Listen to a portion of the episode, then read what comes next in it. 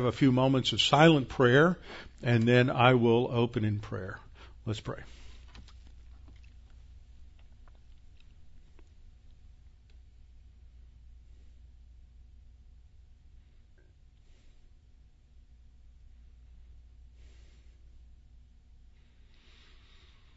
Our Father, we recognize that our confidence is not in the things of this world. It's not in politics. It's not in people. It's not in uh, human leaders. It's always in you. Ultimately, you are the God who watches over us, protects us, secures us.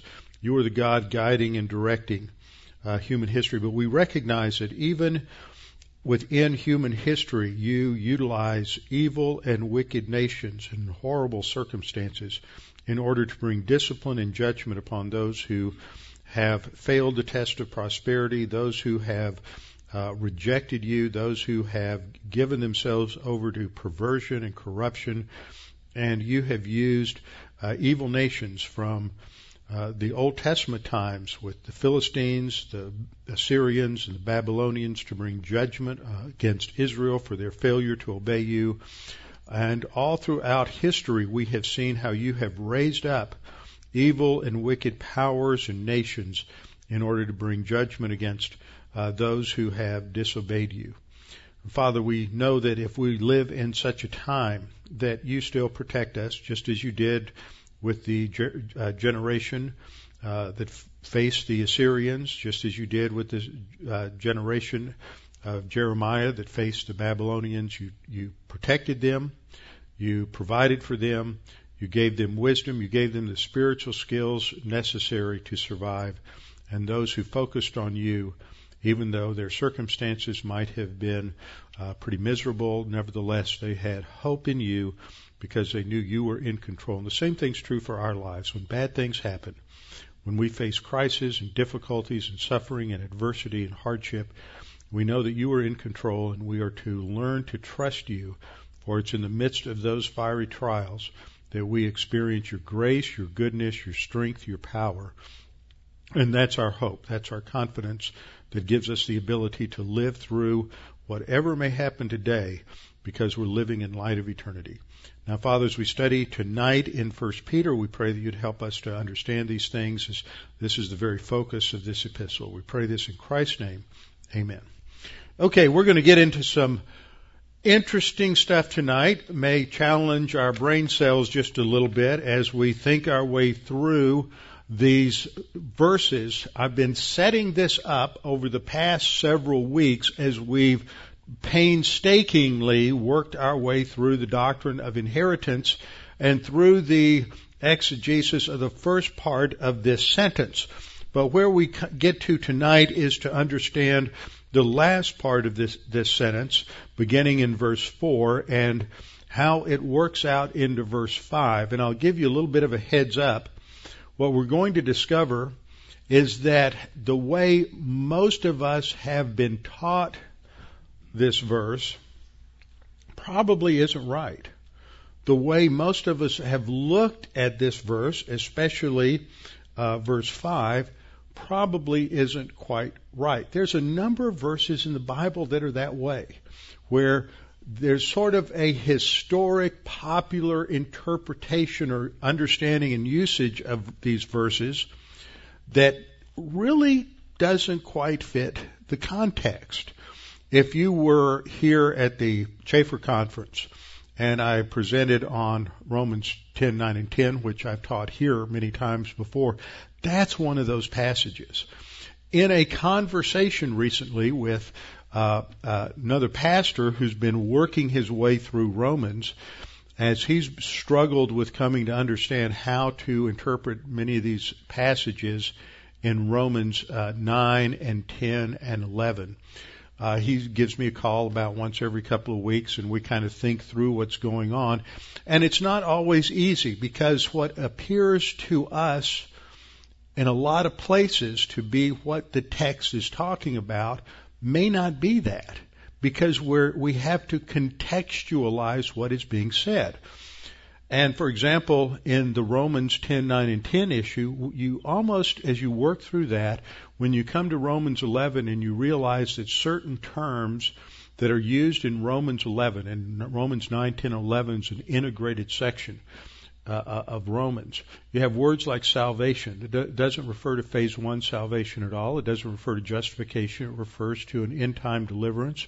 When you look at words like righteousness, it has a doesn't have the connotation as it does in the first part of Romans, where it's focusing on justification. It's talking about uh, phase two righteousness talking about Israel. It's not talking about individual Jews and individual justification. It's talking about the corporate nation. You start working your way back through that section, and then all of a sudden you have that aha moment where you realize that that that all the way through Romans 9, 10, and 11, it's talking about God's plan for corporate Israel and their future deliverance in time. And and even though there are sections, like at the end of Romans chapter 9, where if you take those verses out of context, it looks like they could be talking about justification and imputed righteousness. But once you plug it back into that er, that context, it can't mean that because nothing surrounding it has that that connotation. So I came up with this little illustration to help us think through this today. This is a piece of a jigsaw puzzle. You look at that, all you have is a blue piece. You don't know anything about that because it doesn't have a context. When you look at this blue piece, you don't know if it uh, might uh, be part of a picture that is somewhat under, in a blue tint because of the lighting, and it could have a place in a picture like this. And so it, you're not really sure where it belongs when it's in isolation you ask the question, well, what does that mean? What is its significance? Is it the sky? Is it the sea? Is it the, you know, is it a blue uh, 1956 Chevy? Just, just what is that depicting? So we have to understand that, that it is only the context that's going to give that individual piece meaning. It could, perhaps it's, could reflect the sky or the water or the shading in the evening as the sun sets on the mountains, or it could uh, be part of the pattern on a hot air balloon, or it could be part of the sky. It could be part of the ocean, and it could reflect the colors of fish, or it could reflect the colors of plants, or it could reflect the color the color of the water. That that blue could fit just about anything. But the only way that individual piece has meaning is with reference to the context around it. And that's the real issue in interpretation. And that's why we stress context, context, context. If you take the text out of the context, you're left with a con job. And everybody's guilty of that at some point or another, but historically we've done that with a lot of different verses. And one of those that I think is a very obvious one is Romans 6:23. A verse that is part of what has uh, traditionally been called the Roman road. Starts with Romans 3:23 that all have sinned and fall short of the glory of God. Then it goes to Romans 6:23 for the wages of sin is death, but the gift of God is eternal life through Jesus Christ our Lord. And then it goes to Romans 10:9 and 10 which of course doesn't have anything to do with justification either. So we have the issue of context.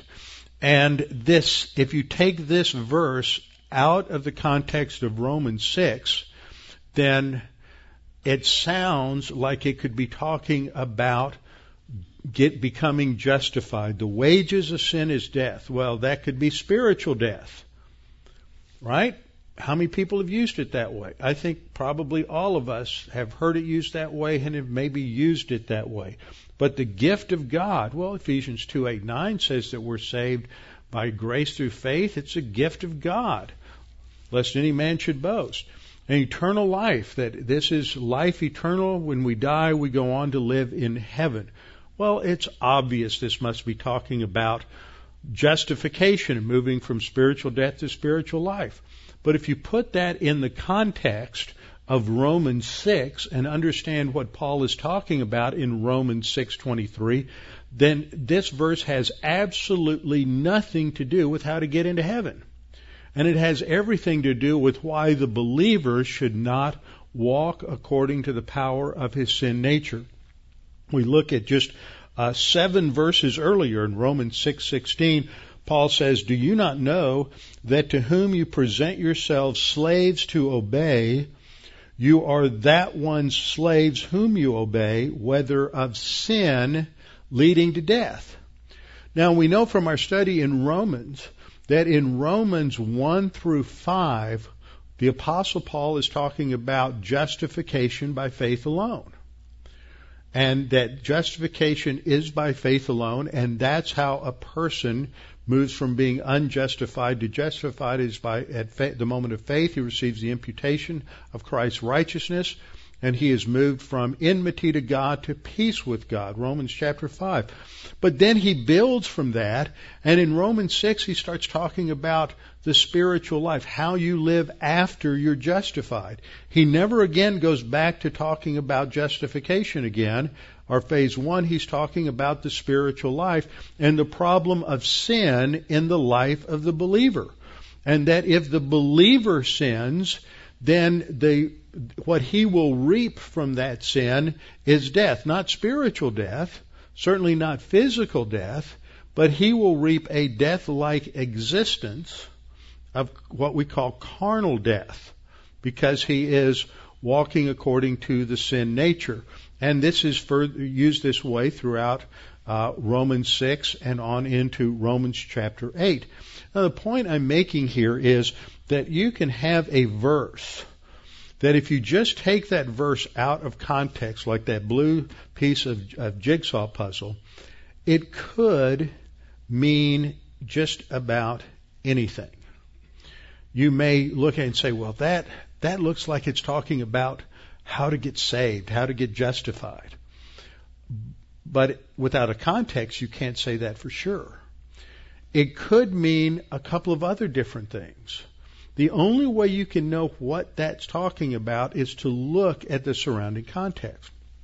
Now, I'm often asked by by people if it's okay to use Romans 6:23 uh, as a salvation verse, verse because it fits so well. Can't I use that when I'm tr- talking to an unbeliever? And the answer is no, because in doing it, you're you're contributing to a couple of problems. Problem number one is you're contributing to the ongoing confusion and misuse of the passage. And so that person later on, if they get saved, they're always going to think that that's a salvation verse.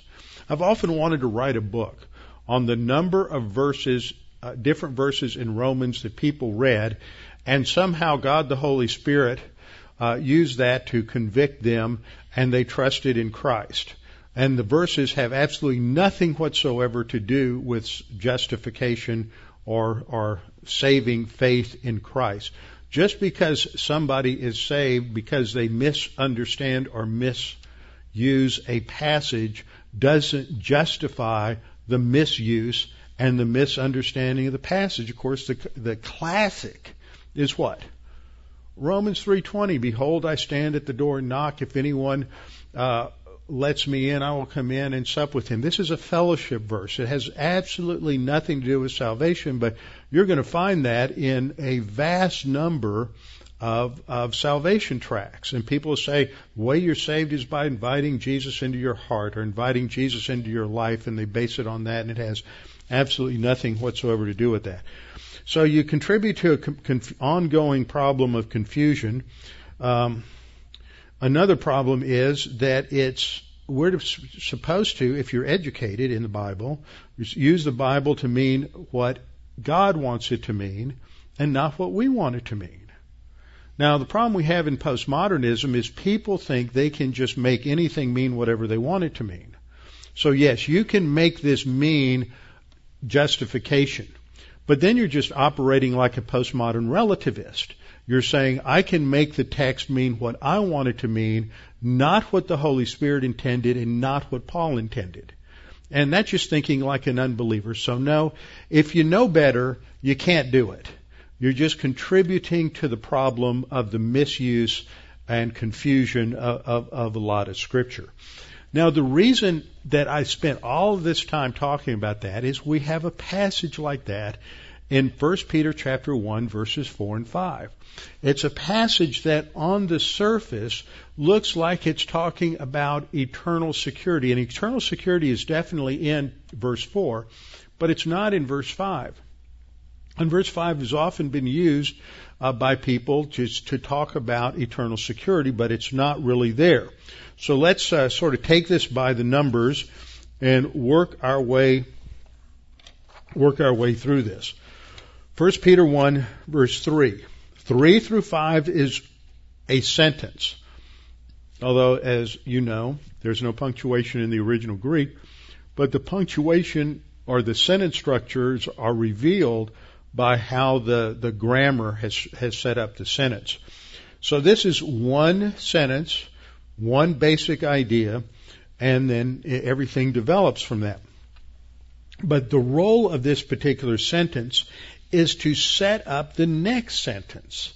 The next sentence begins in verse 6 and goes down through uh, uh, about verse 9. I think something like that. And let's see where we're going for just a minute, shall we? Because if this is a setup to what's coming, maybe we can understand it better if we understand what's coming. Okay? We know it's coming down the road. So look at verse 6. Verse 6, Peter says, In this you greatly rejoice, though now for a little while, if need be, you have been grieved by various trials, that the genuineness of your faith, being much more precious than gold that perishes, though it is tested by fire, may be found to praise, honor, and glory at the revelation of Jesus Christ, whom having not seen you love, though now you do not see him, yet believing you rejoice with joy inexpressible, full of glory, receiving the end of your faith, the salvation of your souls. Notice how many times in there he talks about salvation, talks about faith. Um, but what's what's being talked about in verses five through nine? What's being talked about is how you and I can face trials, difficulties, heartaches, suffering today because we understand how it fits within God's plan and how it's going to work itself out towards an ultimate goal.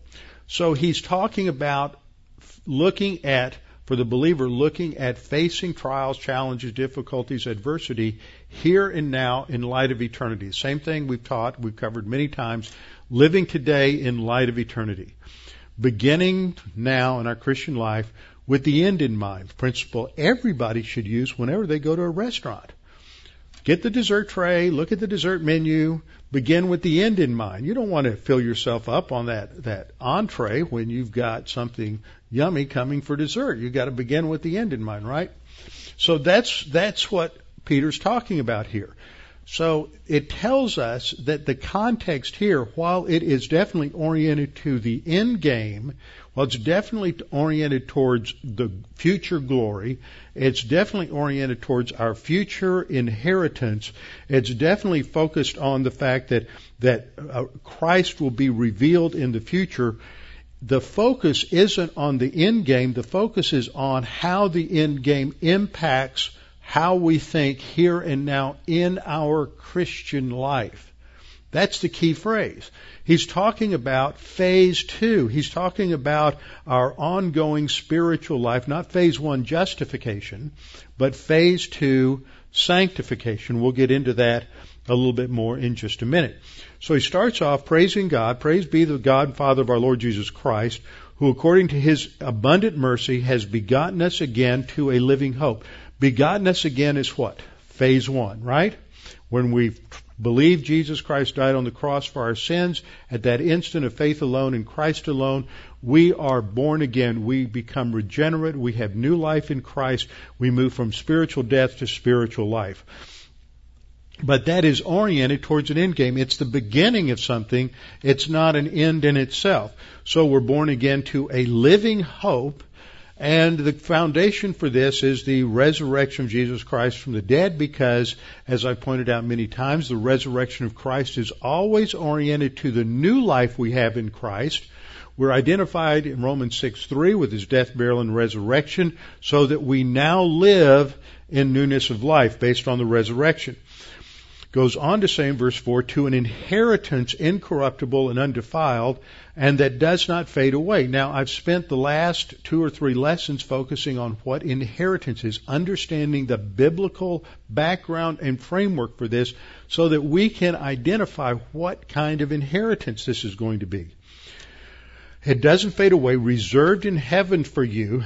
That's where we're going to see eternal security for you. And then he says something, and uh, pay attention to this, because in the way you read it in the English, even in the Greek, it's easy to assume that verse 5 is talking about the inheritance. But verse 5 is saying something else about you, y'all, about all of us. It's saying something else about believers in Jesus Christ and what they have in Him and that is that we are kept by the power of God through faith for salvation. Now, is this phase one, phase two, or phase three? Don't answer that yet. It looks like it's phase three. And if you just took this verse out of context, you will think that that's talking about future deliverance. But the context in this whole section doesn't use salvation that way. It's talking about present deliverance from fiery trials. That's what the theme of the whole epistle is about is present deliverance from fiery trials. So at first glance, it looks like this is talking about phase three deliverance, the ultimate salvation. It isn't. It's talking about uh, present time salvation, as we'll see in just a minute, that we're kept through faith. Now, is that faith phase one, faith in Christ alone for justification? Is that talking about the ongoing faith in phase two? Is it talking about faith in phase three? No, no, it can't be talking about faith in phase three because Faith doesn't operate in phase three. Faith is on the basis of things not seen. But when we are, when we die and we go into phase three in glorification, we're face to face with the Lord, so there's no more faith after the end of phase two. So it's either phase one or phase two. Which is it? And we'll see that faith is mentioned again in verse seven. Believing is mentioned again uh, in verse 8 and in verse 9 faith is mentioned again all of those are talking about phase two faith. They're not talking about phase one. So that means if we're not talking about phase one faith, we're not talking about phase one salvation. And we're not certainly not talking about phase three. So the, what I'm saying is we'll go through this again. I'm giving you the preview of coming attractions tonight. So we're we're looking at verse 5 who are kept by the power of God through faith for salvation ready to be revealed in the last time. The last time, is that going to be phase two or phase three? Looks like phase, th- phase three, doesn't it? Well, wait a minute. Maybe not. Okay, obviously, there is a future focus here. And that's living hope in verse 3. Verse 4, reserved in heaven for you may be revealed in the last time. That's what I was thinking before I got into a little more study today. Uh, I don't think that's phase three at all. That's phase two. But then when we get into uh, starting in verse uh, verse seven, we see glory at the revelation of Jesus Christ. We will have joy inexpressible, full of joy. At the end of verse eight, I think that's phase three. And we see glory mentioned uh, mentioned again, the glories that would follow in verse uh, verse 11. I think that's talking about glorification in phase three. But let's see what goes on here. Take it by the numbers. What kind of inheritance is this? Now we talked about inheritance last time and the week before. What we see is there's two categories of inheritance. This is really seen most clearly in Romans 8:16 and 17. Verse 17 says, If children, if and we are children of God, heirs also, heirs of God and fellow heirs with Christ. And I've gone through this many times with you, so you understand that the punctuation here is, is the issue. There's no punctuation in the original Greek. So are, are there, is there one kind of inheritance here, or are there two kinds of inheritance here? The reason you, you look at this, just take out the commas, and you have to make this decision from context in the broader context of Scripture. If the, the, the second category, being a fellow heir with Christ or a joint heir with Christ, has a condition attached to it. If indeed we suffer with him. So if there's one kind of inheritance and heirs of God and fellow heirs with Christ are synonymous, then they're both conditioned on suffering with Christ. What that means, therefore, is that in that view, salvation, you can be saved, but only if you suffer with Christ. You have to believe in Christ and you have to suffer with Christ. Otherwise, there's no inheritance at all, right? Because that inheritance is conditioned on suffering. So that would contradict all the passages in the Bible that say that, that salvation is by faith alone in Christ alone. Well, now we have a problem because that contradicts uh, faith alone in Christ alone. It contradicts the fact that you don't add works. We're justified by faith alone, Galatians 2:16, not by works. So maybe we need to repunctuate it a little bit. And I use the illustration from this sentence, a woman without her man is nothing, just to show that where you put the commas changes the meaning of the sentence. A woman without her man is nothing is saying that a woman is nothing unless she has a man. Uh, the second, that, uh, that's the second example. The top example, a woman without her man is nothing, is saying just the opposite. It's saying that that um, without a woman, the man is nothing. Where you put the commas completely changes the meaning of that sentence, and that's what happens in Romans uh, 8:17. If we get rid of the comma after Christ and put the comma after God, then we have two different heirships. We have an heir of God, which is not conditioned by anything. Every believer is an heir of God. Every believer has an eternal inheritance. Every believer has the, has certain things in common with every other believer. We're going to spend eternity with God. We're going to have a resurrection body. We're going to have uh, no more sorrow, no more pain, no more tears. We're going to have uh, a great capacity for what we have what we have in heaven. But that second category, being a joint heir with Christ, is dependent upon something. It's conditioned on suffering. Now that doesn't mean we're necessarily going to be persecuted, but just living in the devil's world, we're going to face certain kinds of opposition in relation to our faith as believers. And those who are willing to be obedient to God, which is the, the meaning of that, that phrase, taking up your cross daily and following Him, we saw that in, in, in Roman culture when they crucified someone, uh, they had to carry their cross to the location of the execution. And it's a sign that they have been forced to submit to the authority of Rome. So taking up your cross uh, means to submit to the authority of God. And so, uh, whenever you submit to the authority of God, things are going to get dicey at times in this life. We're going to face a little opposition. We're living in the angelic conflict. There's going to be difficulty. So, if you don't want to take up your cross daily and follow Him, then you're not going to have a joint heirship with Christ. You're going to be in heaven. You're going to be an heir of God.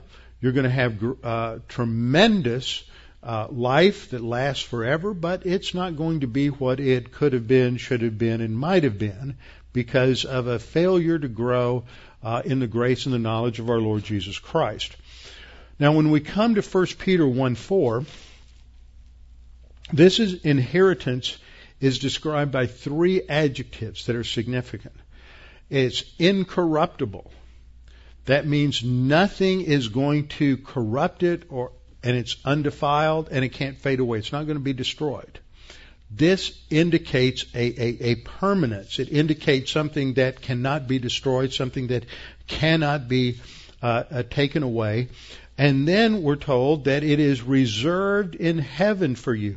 Now this is where grammar gets important. And several times tonight we're going to see the use of the perfect tense in the Greek which is so important because this indicates a completed action in past time and the results go on. The, the, the action is completed and the focus is on the fact that it, it's completed but the actions uh, continue. When Jesus ended the payment for sin on the cross, when John wrote and described that in his gospel, he said, and when it was finished, and he used the Greek perfect uh, tense there, tetelestai, meaning that it, when it had been completed, when it was all done and nothing more could be added to it, Jesus said tetelestai. So twice in two verses you have that same form of the verb emphasizing that it was finished, it was completed. Uh, if you lived in the Greco-Roman world and you had a debt that had to be paid, when you paid it off, what was written at the bottom of that bill was tetelestai, paid in full. It is finished. Nothing more can be added to it. And so it's emphasizing that. That's the sense of the perfect tense. So here what we're told is that this is reserved in heaven for us. That's a completed action. It was set aside for us. That this inheritance was set aside in eternity past. It's a completed and finished action by by by God and it's our inheritance and it's for each of us. It's for y'all. This is the plural, second person plural of the pronoun, meaning that it's for everyone to whom Peter is writing. That would include believers who are growing and believers who are not growing, believers who are obedient and believers who are disobedient. So this inheritance has to be that first category of inheritance. It has to be the inheritance that is common to every believer, the, that we're all heirs of God, and that inheritance cannot be lost or diminished. It is the same for every single believer. So we have, every believer has this inheritance, this possession that is ours forever, eternal life, in the sense of life unending, and a destiny where we will be with the Lord in His kingdom, and we will be with Him throughout all of eternity. Now, our role and responsibilities in the kingdom will differ. That has to do with the second kind of inheritance, that which comes as a result of a reward, the reward of our inheritance, as we saw uh, in Colossians chapter 3. It's that reward that is a result of, of our obedience.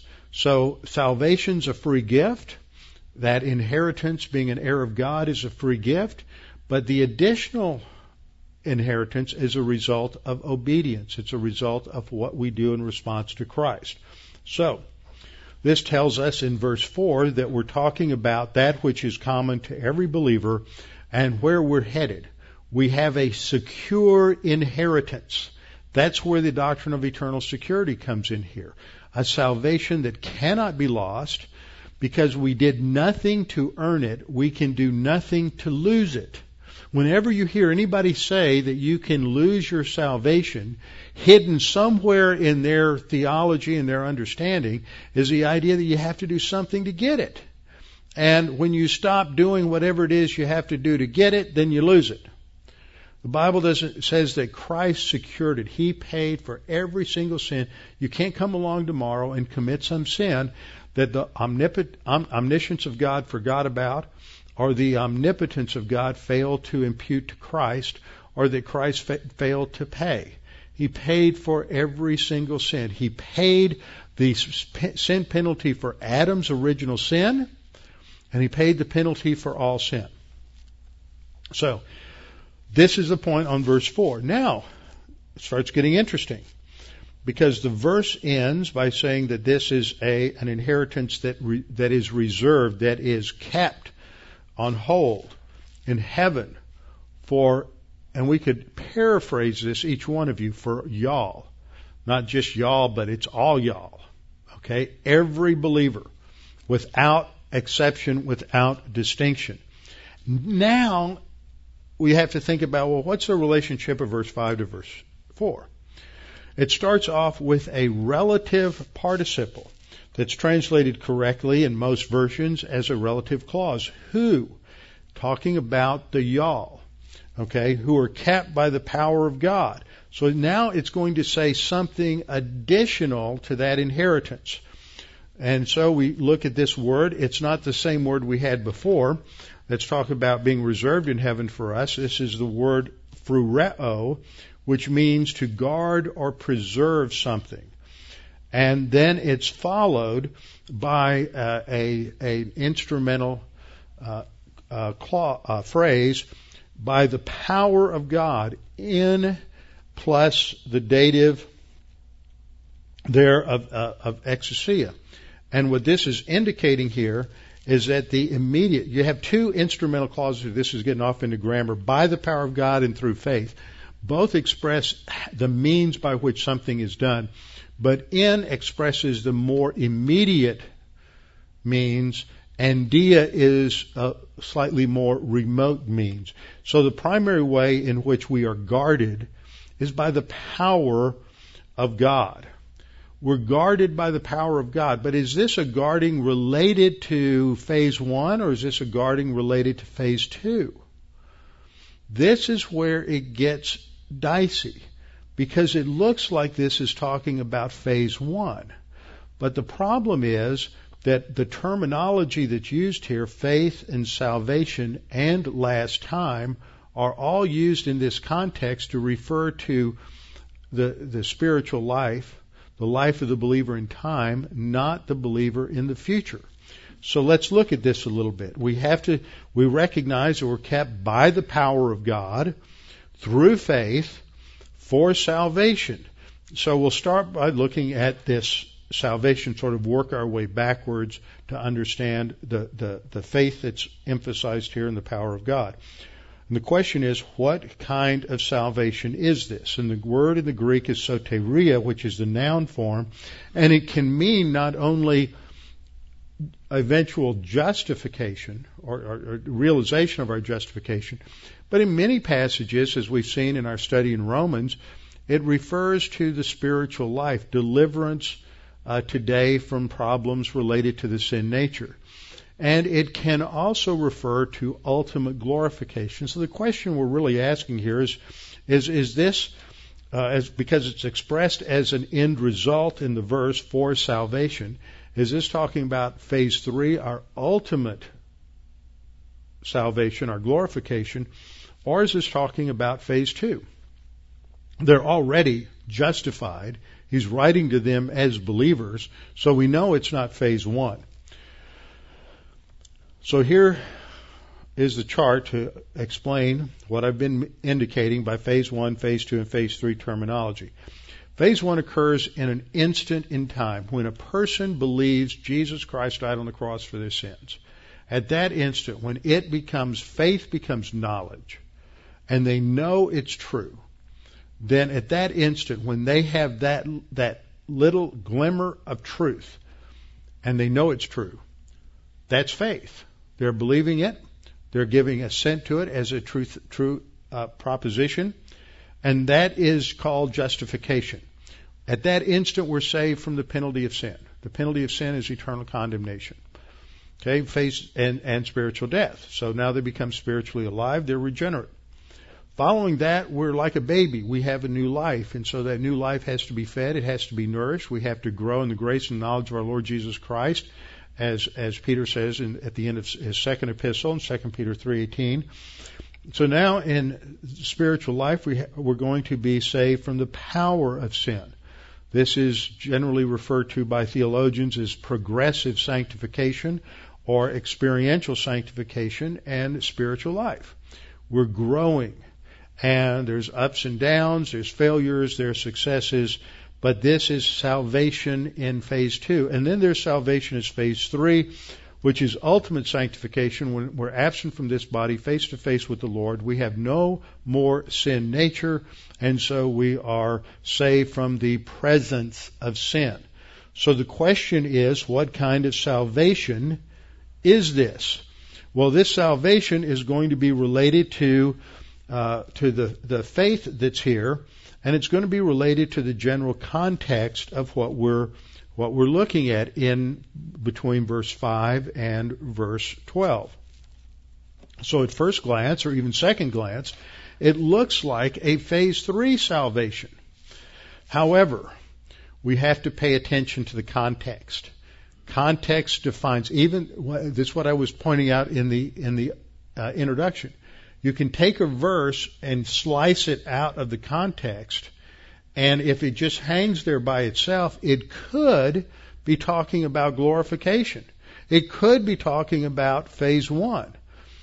But the context is what defines it. So you have to take that blue piece of the jigsaw puzzle and put it back into the puzzle. Then all of a sudden you're going to know whether it's a it's the sky or the water or a fish or a plant. Uh, it's only the context that tells you. In verse 5 it says we're kept by the power of God through faith. This indicates uh, usually most most often, but only probably by 60% of the usage of the phrase through faith, it indicates justification. For example, in Romans 3:22, talking about being justified by faith. Ephesians 2:8 9, for by grace you have been saved through faith. They're saved is phase one, and faith is, is, is a phase one faith. For by grace you have been saved through faith, and that not of yourselves. It's the gift of God. That is the whole package of salvation is the gift of God, not of works, lest any man should boast. Galatians 2:16. For we're justif- not justified by the works of the law, but by faith in Christ. Uh, Philippians 3:9 is stating the same thing that we're saved or justified through faith. We have righteousness through faith. However, in a number of other passages, it refers to a phase two sanctification. For example, in 2 Corinthians 5 7, it says, We walk by faith. Dia plus the genitive. We walk through faith and not by sight. Okay, so that tells us that that fa- walking through faith is also descriptive of of the faith rest drill, the ongoing walk moment by moment, day by day walk by faith in God, faith in His Word. It's used that way in Hebrews 6:12 and in Hebrews 11:33. So that pretty much covers almost every usage of this phrase through faith. So it could be phase one or it could be could be phase uh, phase two. And that helps us to understand that, that we have to look further in the context to describe or to understand this. So when we look at the next couple of verses, Peter is going to say, In this you greatly rejoice, though now for a little while. So he's talking about right now. He's not talking about the future. He says, though now for a little while. So in this you greatly rejoice is referring back to verse 5. That uh, faith for salvation at the end, end of verse 5. He says, In this you greatly rejoice. So now for a little while, if need be, you have been grieved by various trials. Now, having set things up in the first three verses, verses 3 through 5, he now gets to his main topic in this paragraph, which is how we handle present time difficulty. The, it's, you may be grieved by various trials, that for the purpose that the genuineness of your faith. Now remember, we're trying to answer what this through faith is in verse 5, and the next verse talks about, uh, uh, in verse 7, talks about the genuineness of your faith. This is post salvation faith. This is your ongoing walk through faith. Uh, so that you ha- that's how you handle the trials is utilizing the faith rest drill. That the genuineness of your faith being much more precious than gold that perishes, though it is tested by fire. That's present time. It's not tested by fire in phase three, it's tested by fire today in phase two. That it may be found when we get to phase three, to the praise and honor and glory at the revelation of Jesus Christ. That's when it's revealed at the judgment seat of Christ. Then we get to another aspect of verse 5, and that is understanding the phrase last time. For many of us, we have a knee jerk reaction caused by pop Christianity and our love for prophecy that whenever we see the phrase last time or last days, we think of the end game. We think of the tribulation. We think of the rapture. But as I've said many, many times, in the Bible, there's two uses of last time or last days. One refers to the last days of Israel, and that's the tribulation the second coming and the millennial kingdom. Then there's the last days for the church age. And how long does that last? Through all the church age. We are in these last days, the church age. Look at these verses. 2 Timothy 3:1 Paul says, "But know this that in the last days perilous times will come." And what he describes after that is what's been going on, the trends throughout the church age ever since the first century. Hebrews 1 says that Christ has in that God has in these last days spoken to us by his son. Wow, that's right now. These are the last days. These have been the last days for 2000 years. And then it really gets clear in our context where Peter says he indeed was foreordained before the foundation of the world, but was manifest in these last times. That's the exact same phrase. When is Jesus made manifest? First advent. In these last times, he's not talking about second advent. So contextually, the phrase last time is talking about this present church age. It's not talking about glorification. It's not talking about the end time. It's not talking about, that phrase isn't referring to the future when Christ takes us home and we have the judgment seat of Christ. So, now when we look at verse 5, we're kept by the power of God through faith, that's phase two, for salvation, for deliverance in these fiery trials. Ready to be revealed in these last days, in this time. Okay. When we talk about faith here, we also see faith mentioned again in verse 8. Uh, we're talking about our focus on Christ, our occupation with Christ. He says, Whom you having not seen, you love, though now, present time, you do not see him, yet believing. Is that phase one, phase two, or phase three faith? Well, there's no phase three faith. So it's either phase one or phase two. It's not phase one, so it can only be phase two. So the context is phase two. And then verse 9 says, receiving the end of your faith, the end result of your faith. So if there's no faith in phase three, then the faith that it's talking about there is the faith that you have today, the believing that you have in this Christian life is going to be uh, revealed in, in this life through the salvation of your souls. Now that's a very interesting phrase. It's the same phrase. when we read that, we immediately think heaven, the salvation of our souls.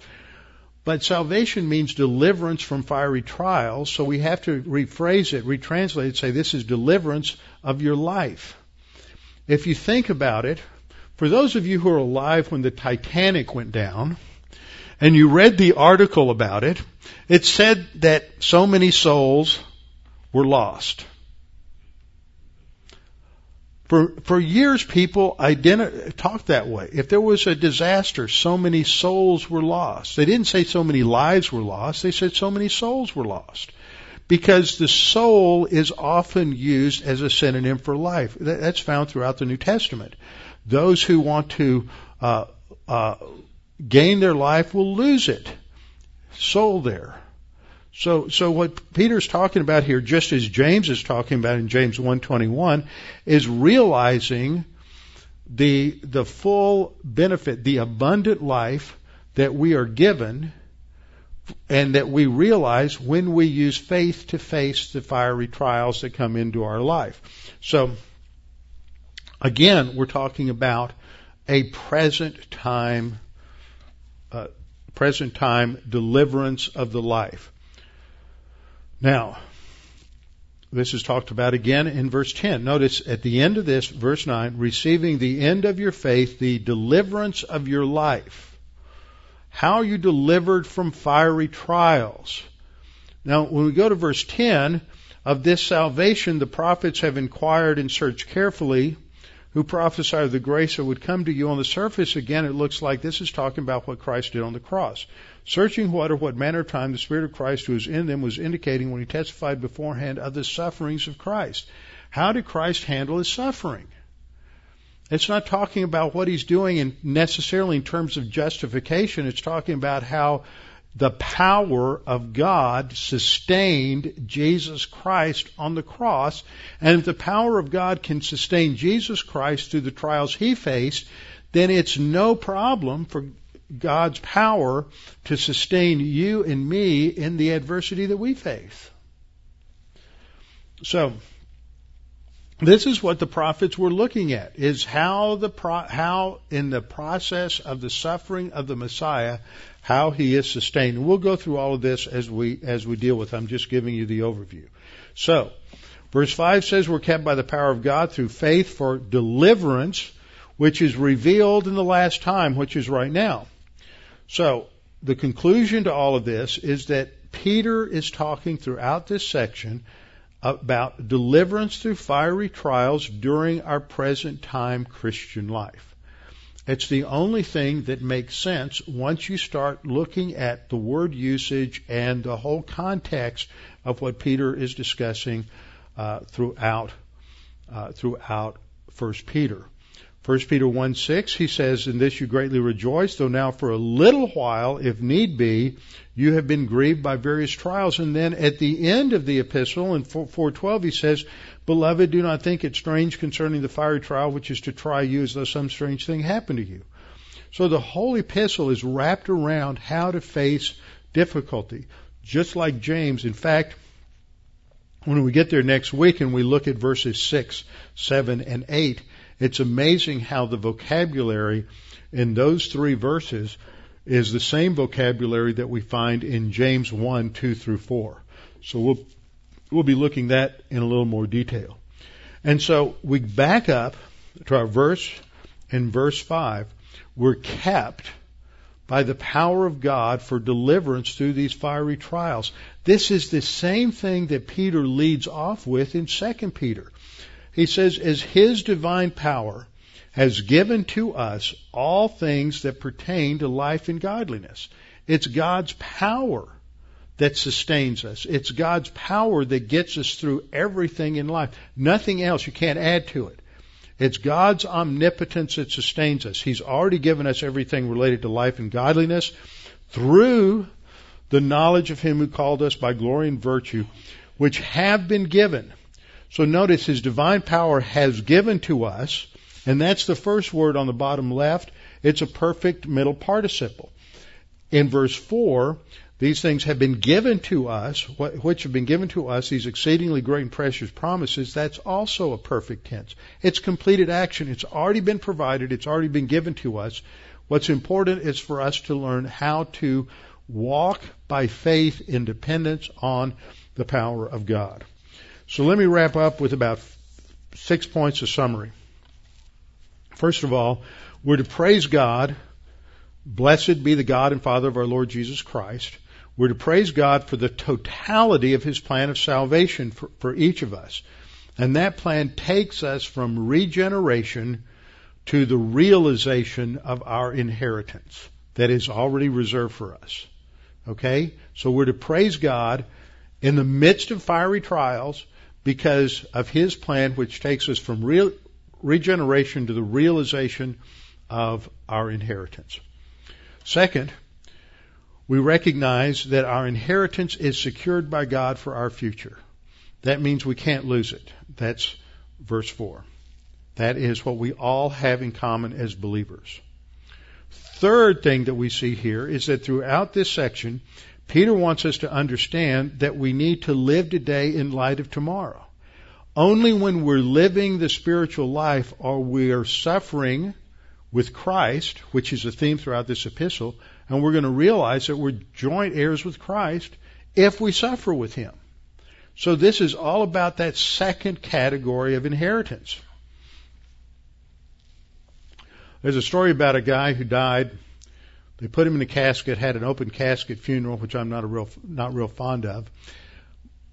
But what got everybody's attention was that as he's in the casket, his hand is propped up on his stomach, and he has a fork in it. Everybody goes by and they wonder, why in the world does this guy have a fork in it? Well, when it came to the message, the pastor said, well, you're all wondering why the, the guy's holding a fork.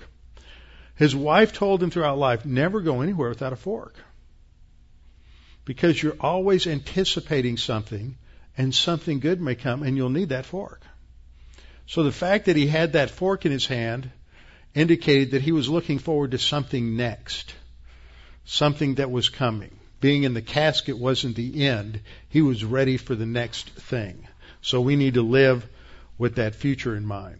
Fourth point is that every believer has a secured, incorruptible, undefiled, and unfading inheritance.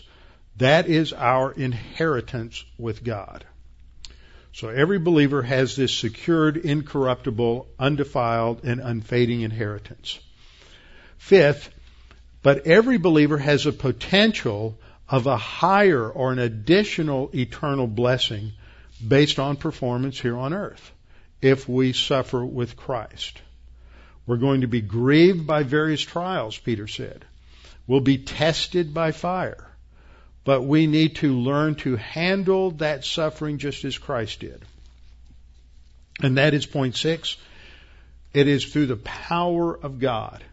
It is depending upon the Holy Spirit. It's the power of God that preserves us. It's not our skill. It's not our intelligence. It's not our physical strength. It, it's not the schemes that we come up with. It's the power of God that sustains us. That doesn't mean that we just sit like a lump, but we trust in the power of God, just as David did. Read the Psalms again and again. Just this morning, I was reading about the Absalom uh, conspiracy and revolt. And then I was reading in the Psalms, and although the Psalms don't specifically state what's going on, uh, what the circumstances were, it easily could fit the Absalom uh, rebellion. Again, how how how David just talks about how God is the one who sustains him against his enemies. He, that didn't mean he didn't use his army. That didn't mean he didn't uh, have tactics with his advisors. But it meant that ultimately he knew that nothing worked apart from the power of God.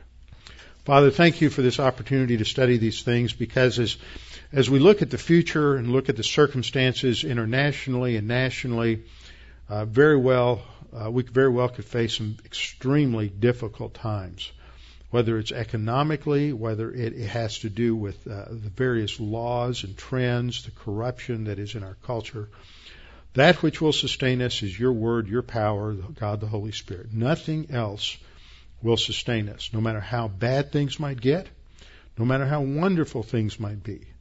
We can have stability because we trust in you and you provide for us. Now, Father, we pray that you would uh, help us to uh, understand the flow of thought here in 1 Peter, that we might assimilate these ideas, this teaching into our soul, and be strengthened by it. We pray in Christ's name. Amen.